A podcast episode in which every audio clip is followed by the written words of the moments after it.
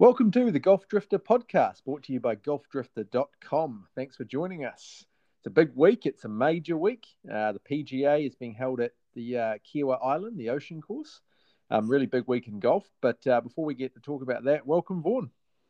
Thank you, Casey. It is a very big week. I'm very excited to watch some uh, major action unfold over the next uh, four or five days. I love the coverage and the hype that leads up to it on some of the uh, on the golf channel in particular. Bloom, fantastic.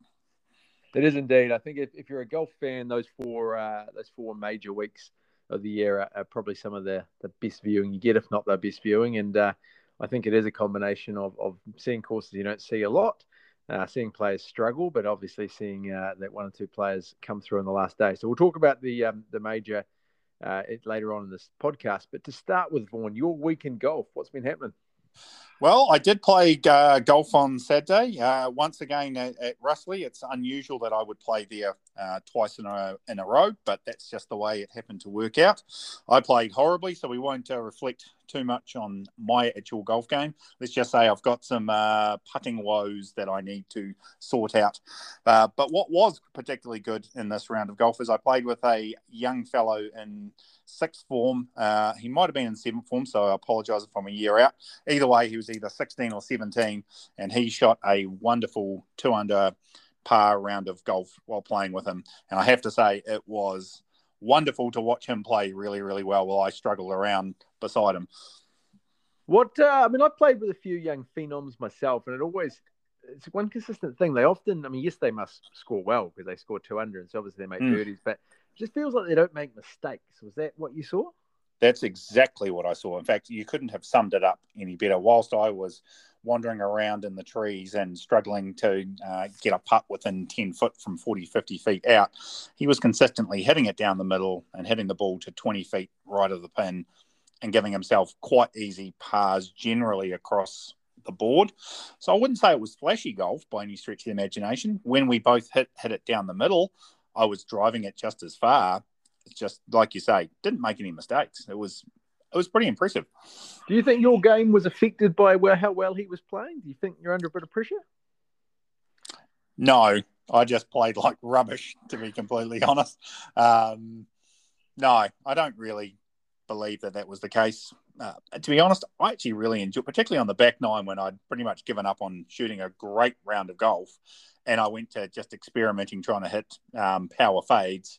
I I was better and more fun actually encouraging him after he made a couple of bogeys to say, "Hey, I really want to see you go low," as did the other two members of our group, um, than actually worry too much about what my score was or how my golf game was going, and that was really good. And then talking to him about his golf game and what he wants to do in the coming years, golf courses he's played, it was really cool to get the perspective of someone essentially 30 years younger than me. Now, what I've got an interesting question as I was thinking about this because you know everywhere around the world there's probably ten thousand kids that, that are doing what he's doing, playing well. Plenty of amateurs that have the game in theory to, to go on and do good things, but as we know, a very very small percentage of them do that. Mm. And, and, it's just been as you've been talking, I've been thinking like, what is what do you think makes the difference? I mean, what obviously the chances are that this kid won't go on to be a professional golfer of note, but I mean, I don't know. Does he have a plan? Did you talk to him about how he plans to do it? I mean, what do you think he needs to do? Yep. Um, so I think some of his plans may have been slightly curtailed by COVID, as I imagine a lot of people's plans across the world in various forms have been. He wants to get to the States. That was definitely a big part of, of his plan was to get over there and potentially try and get into the college system from there, what does he need to do? Or from now, what does he need to do to get to that point? Like I say, if he's hitting the ball as far as me, and I think I hit the ball a fairly decent distance, above average, certainly, I would have imagined that he needs to hit the ball a long way past me to get to the next level um, of golf. And to be hitting the ball 20 meters um, away from the pin on a very nice golf course, but not a championship uh, caliber golf course. Perhaps he needs to hit them a little bit closer. Um, and that's that's I guess around scoring. The question I guess I would have is what about the mental side of the game? What does he need to do around the mental side of the game? That's not something I asked him, but perhaps that's something that would really start to separate some of the young guys out, even at, a, at an early age. Yeah, I certainly think that grind. We talked about it a couple of weeks ago when we were talking about whether we could foolishly become scratch mm. golfers, but the grind of of having just to do it every day, rain, hail, or shine. You know, knowing that there was ten thousand other kids doing the same thing, and knowing that actually the difference between all of you wasn't that much, but that somehow you had to eke out that you know 0.1 percent, and and whether you could do that when you inevitably regress or when you inevitably have a bad round, could you still enjoy it? And yes. doing it for 10, 15 years. I, I think it is mental. I mean, you look at modern golfers. I mean, Will Zalatoris is a good example. There's not much to him, so you don't look at him and go, okay, it's a physical thing. You don't look at him and go, it's mm. you know, it's anything other than just clearly having. I think it's a combination of, of the, the mental side of it. Obviously, you know, physically staying in shape is important, and then I suspect good coaching and, and good mentors, etc. But I mean, yeah, it's it's clearly not just about you know time spent hitting balls or if you're good yeah. enough. Because there's thousands of guys in theory could do it. Yes, I agree. And what I was very impressed by this young man was actually his temperament and manner. So he was playing with myself and two guys that were in their early 50s. And the way he actually conducted himself, as in the conversations we were having throughout the course of the round in between our shots, were that of someone of a lot of a lot more maturity and of, of, a higher age. So from that perspective, I found that quite impressive. There was no ego about it. I mean, if if we were having some serious competition within our four, which we were not giving him any competition, um, he certainly had every right to have given it to us if if he wanted to, but he didn't. Um, he was very respectful and he just loved talking about golf and, and life in general. We talked a lot about sport. We actually spent a lot of time, and this will come as no surprise to you, talking about uh, the NBA, um, but just sport in general, about what he's doing at school. Like I said, what what his plans are, kind of in the in the next few years, and yeah, I, I've actually found that to be very impressive. I know when I've spoken or played with a couple of aspiring pros or sort of pros in the New Zealand circuit, yeah, one of the things they always said was when you had to start making money to pay your bills, everything yeah. changed. And yeah. you know, as a young player going to college, etc., you sort of it's all bonus, it's all gravy on top of yep. of this game you love. But that I do think that that day when you have to earn money to pay your bills, I mean, that's going to separate, I believe, probably you know the 0.1 percent from everybody else. So that that's the thing that I don't think you can really test yep. until you get there. Yep, fair call. I'd agree with that. Anyway, um, oh, it's exciting week. Hopefully, you'll be back out. on course, I did not play golf this week. Uh, it happens. I am I'm currently selling a house. There's a little bit of a reason for that, but also uh, as as a father of two young kids, I'm not playing as much as I'd like, and that's something that I have to uh, grind through myself. It does. I do spend ridiculous amounts of my week trying to invent reasons to get on the golf course without needing to just um, go play golf. So I'm always looking for work excuses and stuff. I'm not getting many of those at the moment, but uh, it's all good because when I do get out there, I will say this: I'm enjoying my golf probably more than ever because I'm. Uh, I, I, guess it means more. I just enjoy the opportunity. So there are some pluses, but uh, that's my boring golf week. I am looking forward to getting out to the Remuera Golf Course, the new double decker range they've installed with uh, nice lights. That'll be a good good chance to get out there in the next uh, week or two. But um, look, let's get on to the big topic of the week, and that is the major. So the second mm. major of the year uh, the PGA on the ocean course at Kiawah Island. Uh, I don't know a ton about the course. I don't really remember watching Rory win in 2012. I, have I've studied the course. It's only about three hours drive from where my father-in-law lives, so it's sort of on my maybe play one day list, and you can yep. go down there and play. Um, so, so I guess the first question is, uh, who wins this week? Oh, if I knew that, Casey, I would. Uh, I'd probably be retiring and doing this podcast professionally. Um, very tough question, but you've asked it, so let's try and give some names. Uh,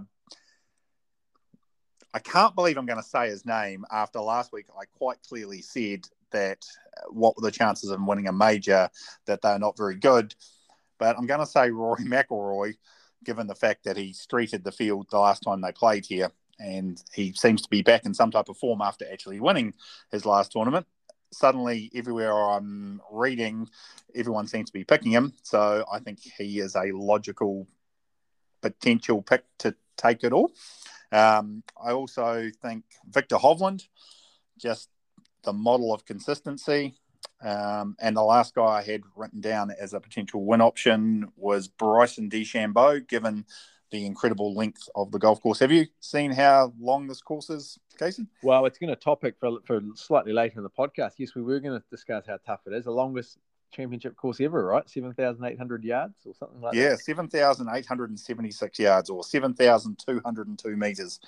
Um, it's a pretty long old test there, and I was just, funnily enough, I was looking at where I played on on Saturday, uh, and it measured five thousand eight hundred and sixty four meters, which uh, would equate to seventy four meters per hole of play over the course of 18 holes. That is a lot of that's a lot of golf. That is a lot of golf. Um, so yeah, I, I, dare say that the guys that have got a bit of length have probably got an advantage this week.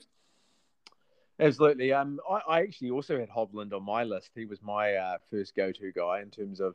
I just like I like what he's doing. I think he's been mm. pretty consistent of late. I think his game's in good shape.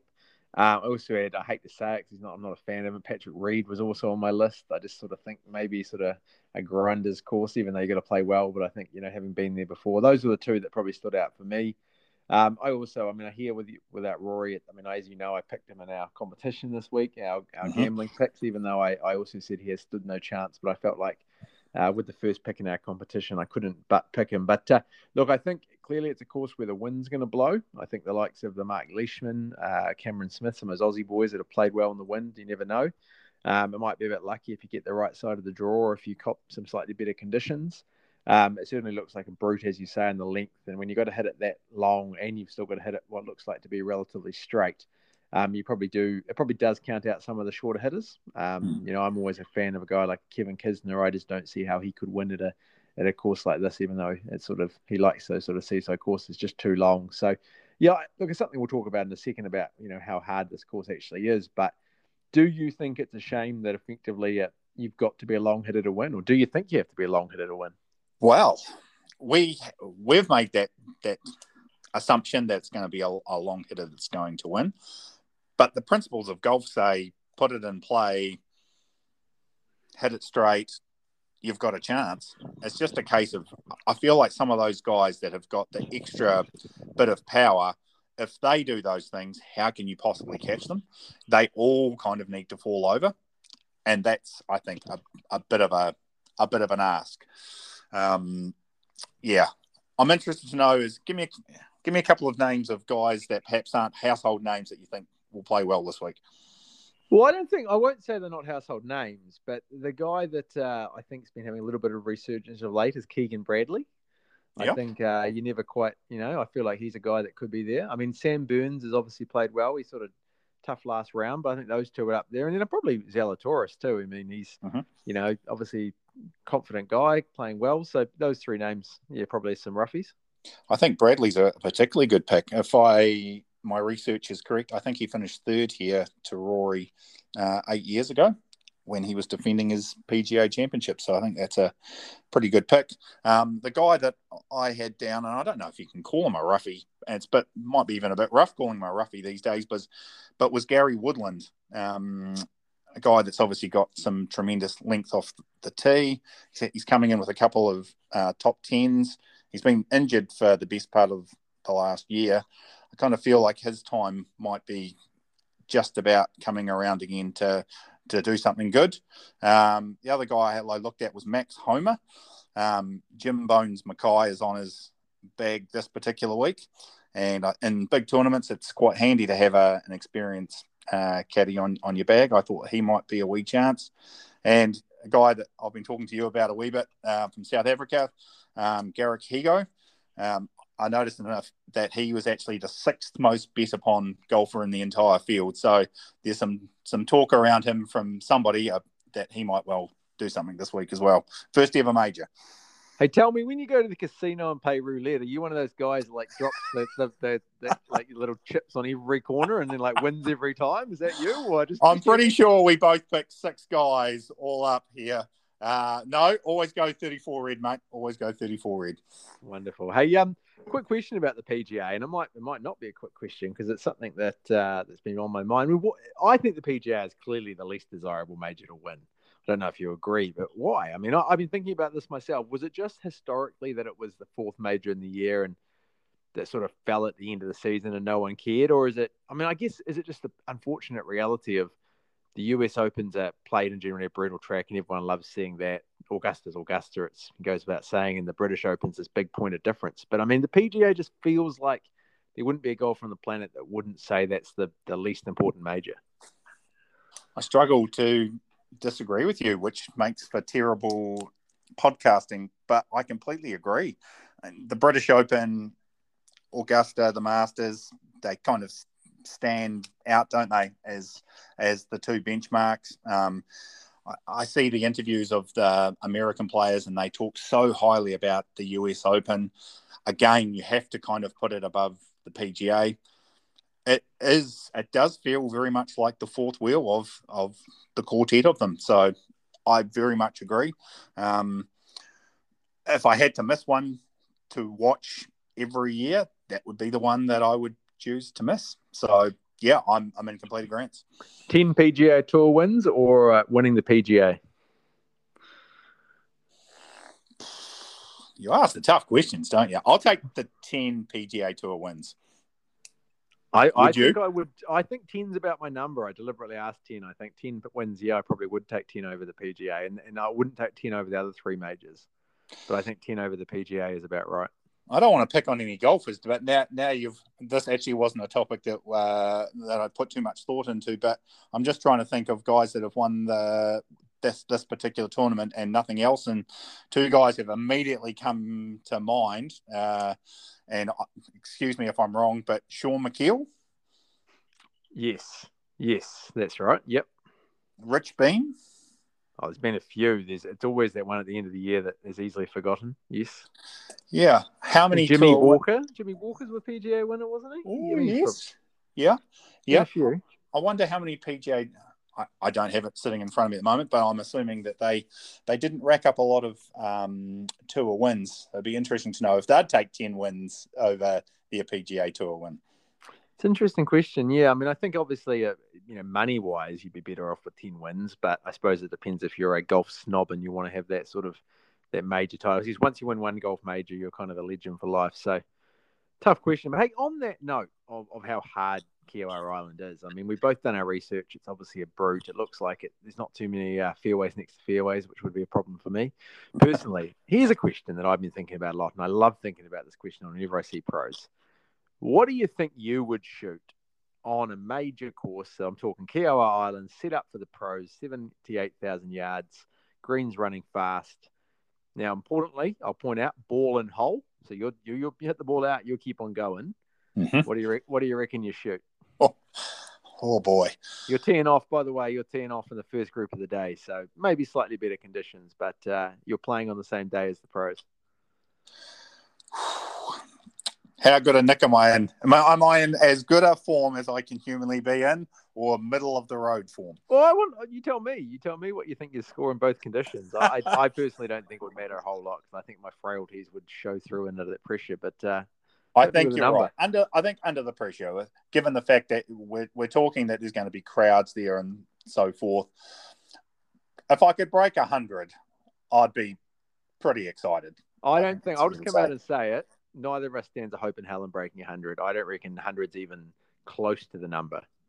That's interesting. I, oh. I reckon I, I've been thinking about this a lot. I reckon the length alone. I mean, you do hit the ball a bit further than I do, but any time we'd reach a green in regulation would be heroic.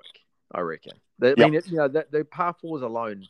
I, I, remember playing Cape Kidnappers a few weeks back, and it felt like we were hitting a lot of hybrids into par fours. And that this, of course, was a thousand meters shorter, but the ball wasn't running. Now, Kiawah Island may may run a bit more, but every green in relation regulation would be a heroic shot. So I'm I'm going as far as saying anything double bogey would be considered par, I reckon. So uh-huh. that would be if you if you put took eight, maybe par threes aside, but let's say double bogey, that would put you at about 100 and what's that, 108? I yep. assume it's a par 72. I actually don't know that. Yep. Um, and then the, the ball and hole thing would be the killer because it looks like pretty much every hole the ball can be lost on. And if you've got to keep on going, you will rack up a 12 or a 15 somewhere on that day. So I think you'll have a few, you know, bogeys, maybe odd par, but you'll rack up a big number. So I'm calling personally if I bet 110, I'd be over the moon. If I, but I'm thinking 120 on a on a course set up for the pros. Playing on the day of the PGA, don't forget you're out in the first group. Yeah, maybe that, more. I think that that's the part that would possibly get to me. um, is the actual pressure of seeing a couple of thousand people lining the fairways, knowing that at any given point I could spray one quite comfortably into that crowd and do some damage. That is what actually would physically make me quite nervous. And yes, I think that there's a price to pay score wise for that level of pressure. I think that I mean, if, we were out there, just the two of us playing that course, and we'd perhaps had a couple of rounds of practice, I would like to think that we could do something closer to the to the hundred mark. Yeah, I think the playing in a proper tournament. I mean, that yeah, twenty strokes. I reckon it could be 130 to be honest, because the nerves would be ridiculous. But certainly, I think the length would be the killer. I mean, when you're having to hit your hybrids and longer mm. clubs into par fours every time, and I, I, remember, like I said, doing this Cape Kidnappers. It's just it's hard golf. I mean, very rarely do you hit a green, which means you got a chip on.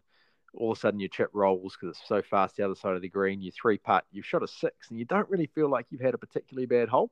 Mm and you you know it is a double bogey, and you're like, I didn't really do too much wrong there. I mean, that's that I reckon would be the case a lot on Kiawah Island, and uh, you know, like I said, ball and hole would be the killer. Having to play out every time you lost the ball, or you'd, you'd have a big ugly 15 in there sometime during the week. Oh yes, and the five footers that you have on your local golf course, as opposed to a five footer with a couple of thousand people around the green, they get quite nervous quite quickly. I assume. I couldn't agree more. I mean, the, even if you're out in the first group with sort of two club pros, it's something I'm going to talk about in a second, actually, but you're out there with two club pros, you know, you would still be playing at a major. Everything would be set up, the towers and the people and everything. The, the feeling would be pressure. In fact, that's something I do like about the PGA. I'll say that out there. I think they've got about 20 club pros, I think, from the USA that play. So I do like that element. I don't think you see much of them on the coverage from memory, but the fact that kind of a, a common man golfer, uh, is out there. Now, I guess these guys are pros, but not all pros necessarily. Club pros are scratch golfers. Some are, you know, probably scratch golfers at one point mm. in their life. But uh, I do like that element of, of the PGA in particular. Oh, look, I think it's very appealing. But is that part of the reason why it's not considered perhaps as illustrious as the other three? They certainly they do. They have been known to play courses that traditionally the PGA Tour plays regularly. Um, I mean, I think when Justin Thomas won right there at Quail Hollow, which they play every year. That's a little bit of a, an unfair criticism because the US Open's about to be at Torrey Pines. They play there every year too. But, you know, I think it, it has been known to be played at kind of ho hum courses. I mean, I, I played uh, Harding Park where the PGA was last last year when Morikawa won, and, and that course was very average in my opinion. I mean, it was pleasant, but I couldn't believe they were going to host a major there. So, yeah, I, I, guess it's just unfortunate. I think it used to be last in the year. I think it is better for it that it's in the second slot now. I think that helps with the build up, but for whatever reason, it doesn't just doesn't seem to have the appeal. However, I do think uh, Kiawah Island just visually will add a, a, certain element of intrigue. We talked about it a couple of weeks ago that we'd love the PGA to play on more links courses visually. You know, they play a mm. lot of tree lined kind of stock standard you know golf courses. And i think playing in a in those links courses i mean just visually it's spectacular. And certainly when a lot of us go to golf holidays that's the sort of course we like to look at. Yeah and, and visually it is an incredible looking golf course. And actually funnily enough just looking at the golf course now i'm actually starting to get heart palpitations at the prospect of some of those approach shots um, with the idea that there's a few thousand eyes physically actually on me.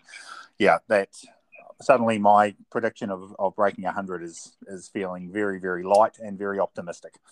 Yes well i I've, I've agreed with this one for a little while to be honest. I, I, I think to be honest if i broke 120 so 50 strokes worse than a pro i think would be a miraculous performance on the day of a, a pg i mean i just i'm not even sure if i can get to the end of the round. It would be so embarrassing and so difficult. It would be uh it'll be a challenge to keep going because uh, you would just feel like you were the worst golfer on the planet, which at that point you probably were, to be honest. So uh, it would be tricky. But hey, one thing I was going to ask you about is um because you know as I mentioned this, the Kiawah Island course is actually uh, just down the road from when I say just down the road, three hours down the road from my father-in-law's house. So we, we have talked about at one point or another going along to play. And I believe last time I checked, it was about uh, well, there's about five courses on the site, I think, but I think the ocean course was in the vicinity of, of four hundred dollars potentially to play. Mm. I think you might have had to stay there. But um, here's a question for you: How much is, is too much for a round of golf? That's four hundred US, I believe, too. Yeah. How much? How much is the most you've played for a round of golf? So I'll start with that question. And how much is too much? Ooh, I think the most I've paid for a round of golf is 500, 550 New Zealand dollars. Is that too much? Where was that at? I believe that was at the Hills. Yes, true. We did discuss this, didn't we? Yes, five hundred dollars at the Hills was the rate. It might be a bit more now, but yes, Yep. we did pay that. Yep, we got two rounds, didn't we, Yes. that day? But yes, It was, in the end, great value for money. Had we played one round of golf, it was still great value for money. Would you want to do that every single week? Probably not. Um, I think New Zealand, we're very, very lucky. We have got a plethora of golf courses, and a, a lot, most of them in their own way are fantastic. I think that we've got the second um, highest per capita golf courses in the world to Scotland. It's not expensive to play golf here by any stretch of the imagination. What would I pay for a round of golf here at a really great course? 120 to 150 dollars gets you on all but maybe the top 10% of golf courses in New Zealand. Would that I, be a I wouldn't even say top ten percent. Top I'd say the 5%? 10, probably the top ten courses, just full stop. So Yeah. I think we've got what three or four hundred courses, so probably the top ten courses. Yeah, 393 courses, I believe. Um, up- I don't know whether that's an up to date figure, but let's just say nearly 400 golf courses. We're very fortunate in this country in that we really don't have to pay a huge premium on golf courses. Um, to play at my particular golf course, it's $30, $35 um, a round. let's be honest though. There's a reason for that. Whoa, whoa, It's whoa, horrible. whoa. Easy It's there, horrible. fella. Easy there. Horrible. They're Wonderful actually golf overcharging course. you. To be honest, it's a robbery that they're Wonderful- charging thirty-five dollars. don't listen to this, people. Um, wonderful golf course, but to be fair, most country golf courses around New Zealand would be of a similar price. So you might be looking at 200 to 220 of the golf courses in New Zealand are in that price range. That is not expensive. No, I mean, I, it's it's tricky. New Zealand, you're right. You're spoiled. I mean, I, so my most expensive round was Pebble Beach. I paid 550 US dollars. It might have been pre-tax. I can't remember. I don't really want to go back and look, but it was expensive. And, and I do remember at the time, I, I don't regret it. I mean, I've, we'll talk about Pebble Beach in weeks to come. I, I mean, there's pros and cons of the day. I mean, the famous holes were amazing. Hmm. The back nine took about three and a half hours. It was terrible. But the, I guess to play a course like that that's ranked in the top 10 in the world or whatever and, and know that you've played where all the pros have played was pretty cool. Um, it definitely felt like a business. You know, every eight minutes there was, you know, two hundred and two thousand two hundred dollars going off the first tee. It was kind of quite mind-boggling to see it, and Wow. probably not many players weren't dropping another couple of hundred on merchandise and everything else went with it. But I guess that's the nature of the course they created and the the product they were offering, and it, there was no shortage of people. I mean, I had to book in the last 24 hours because I wasn't staying at the resort. I had to book in the last 24 hours, so I was lucky to get a spot, which says to me that pretty much there was that every day. Um, so did I? Was it worthwhile? I mean, as a golf nut, yes. I would question, and I played by myself, well, I played in a group, but I wasn't there with friends. I probably wouldn't play again on that course by myself without friends. I've played sort of three hundred dollar rounds at the likes of Kapalua Plantation, where they play um, the tour- tournament champions. I I thought that was good value.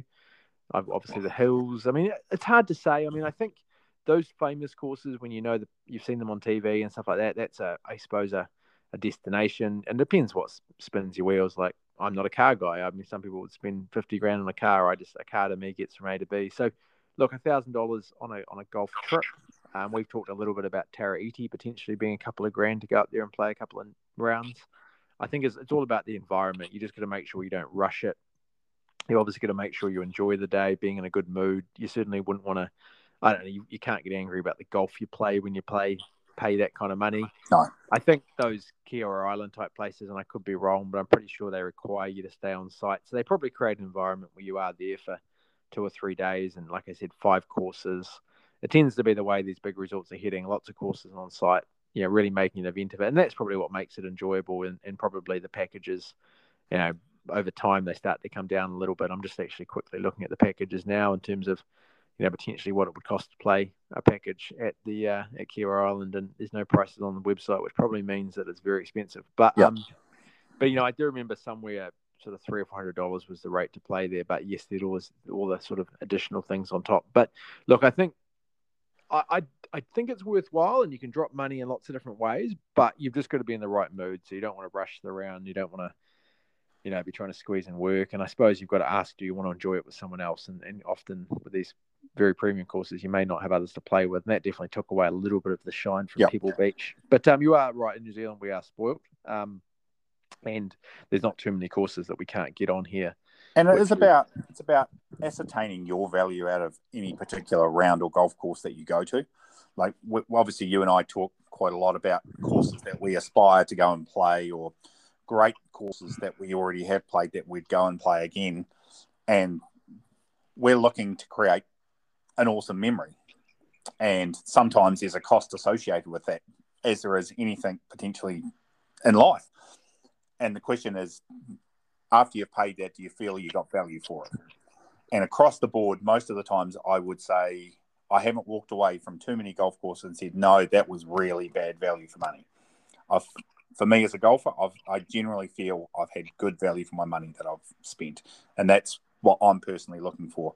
The question I'd ask you, though, is what about as an entry point for new golfers? Like we're talking about some places where you know, you could spend four or five hundred dollars. What what's an acceptable number for somebody who's looking to enter playing golf? Well, I think it. You know, once again, it's all in the eyes of the beholder. But I think a fifty dollar type round, which I know in New Zealand is very accessible, I think is a good point. You're going to get four to five hours of entertainment if you want it. I'd be honest, I think you'd struggle to get much cheaper entertainment when you look at it like that. Mm. So I think as long as you there's opportunities to play that 40 50 dollar course, um, you know, parts of the world, even though golf's a lot more private than is in New Zealand, there's still plenty of muni type courses or government, or, you know, local council courses. So I think fifty dollars is a is an aspirational number. I know there's been a lot of you know short courses built recently at the top resorts, but they're not going to be that accessible. But I mean the the nine hole type courses and stuff I suppose fifty dollars is the number that comes up to me. It feels like that is a good exchange of money or whatever the equivalent value of that in uh, sort of overseas countries. And, and in New Zealand, as you know, if you go out to the country courses, not impossible to pay sort of twenty or thirty if you catch a, the course at the right time. But you always got to think about the course. I mean, there's only so many people that can be on a golf course at one time, and they need to maximise their revenue. So, yeah, fifty dollars would be the number I'd come up with. Yep, no, I could I could agree with that. Um, and yeah, I had a discussion today with uh, with another golfing buddy. We talked about the accessibility of golf courses and how do you attract um, how do you attract people to the game. And we were we were actually talking about here in Christchurch. Um, and also in Queenstown, there's a couple of nine hole par three golf courses. I don't feel that they're necessarily utilised as well as they could be and perhaps they should be used a little bit better to, to be the entry point for people to, to get onto a golf course. It's very accessible, it's very affordable. You don't have the pressures of sometimes being out on an 18 hole golf course when there's actual golfers out there who are, you know, trying to rush through and put pressure on you. I just wonder if there's an opportunity out there to, to be able to push those golf courses for for people that are looking to get into the game a little bit more. Possibly. I think one of the big trends overseas you've seen in recent years, though, has been not so much necessarily always being on the golf course, but the Topgolfs, which I've enjoyed a couple yes. of trips to. Yes. I think golf, understanding that golf doesn't have to be played on a golf course, it could be in a simulator and Topgolf. I think how yep. people get into it is different. And you only have to look at countries like South Korea, I believe, where, you know, a lot of people who play golf never play golf that we'd call golf, hmm. you know, on a real course. So I suppose that's the question is just how it you know, if you can enjoy your scenario, and, and yeah, for some people, getting on a golf course isn't actually uh, necessarily affordable. But just on on that note, where where's a spot that you would go to if you could organise? And we've, we've been stuck in New Zealand for best part of fifteen months now. Um, as you know, at one point I, am turning 40 next year. I had an ambition to put together a real a dream trip. Um, yes and, and you know where that was too. So I'll mention in a second. But where, where would you go? Where's your dream golf trip location in the world? As you know, golf golfdrifter.com is all about golf trips and planning them. Where, where would you go right now when you could, well, if you could? Well, I don't think this is going to be a, a gigantic surprise where I'm going to say um, Scotland. Scotland is my ultimate golf destination. Um, yes, the old course at St Andrews is wonderful, and to be honest, one of only two golf courses I've actually ever got to play in Scotland. But all those courses that are over there, like Carnoustie, Royal Troon, Kingsbarn, Muirfield, where I was very lucky to go and see the final round when Phil Mickelson won there. They're just courses that just appeal to appeal to me as a golfer and as a watcher of golf. Plus, I love Scotland. Scotland's got everything that I could humanly ever want, other than maybe some bad weather. Sorry, Scottish listeners, um, but it's true.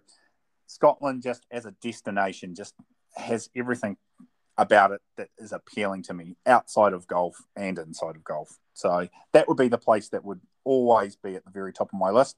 But I'm going to surprise you with I have got a, a 1B, and that is Mission Hills in China. Interesting. That is a place that I've been looking at for a, a few years.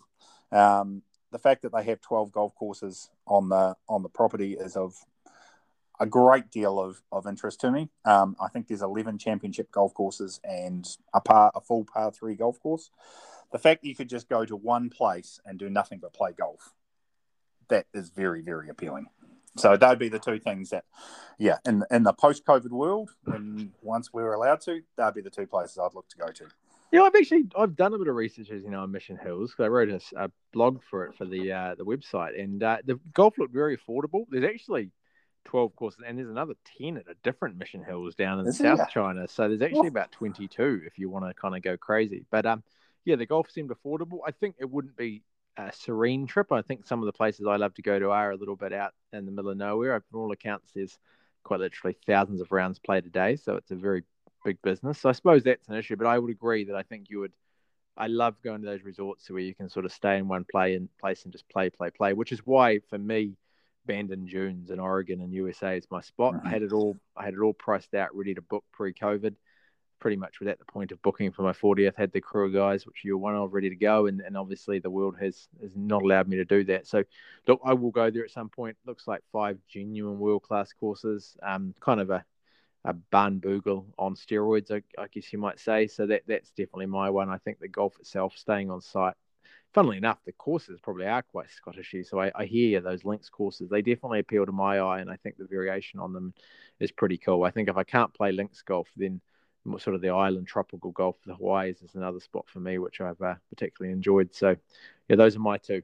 Um, look, it's time to wrap it up. We're almost at the end of the show. Um, a little bit of course news to share from New Zealand. For our New Zealand listeners, I was I was very uh, enthused today to read an article about the continued redevelopment of Formosa Golf Course. So, for those of you, you people out there that know Formosa, um, a, a, completely bizarre story, really. It looks like Formosa is kind of coming back, and uh, I've seen this firsthand. The course has been getting in better shape over the last couple of years. It was bought by uh, the New Zealand Super Fund, I believe, in conjunction with some private investors. I thought it was a property development they were buying it for, and the course was basically doomed. And, and that may still be the case long term, but certainly in the short term, it appears that a lot of work's going into Formosa based on what I've seen firsthand and some articles. They've uh, redone the driving range. They've um, they fixed up a lot of the greens, which are in terrible shape. There's sand in the bunkers, and, and it, you know, it was always even in its terrible state, it was about a sort of forty-five dollar uh, round of golf, which was always amazing value for the bones of the course.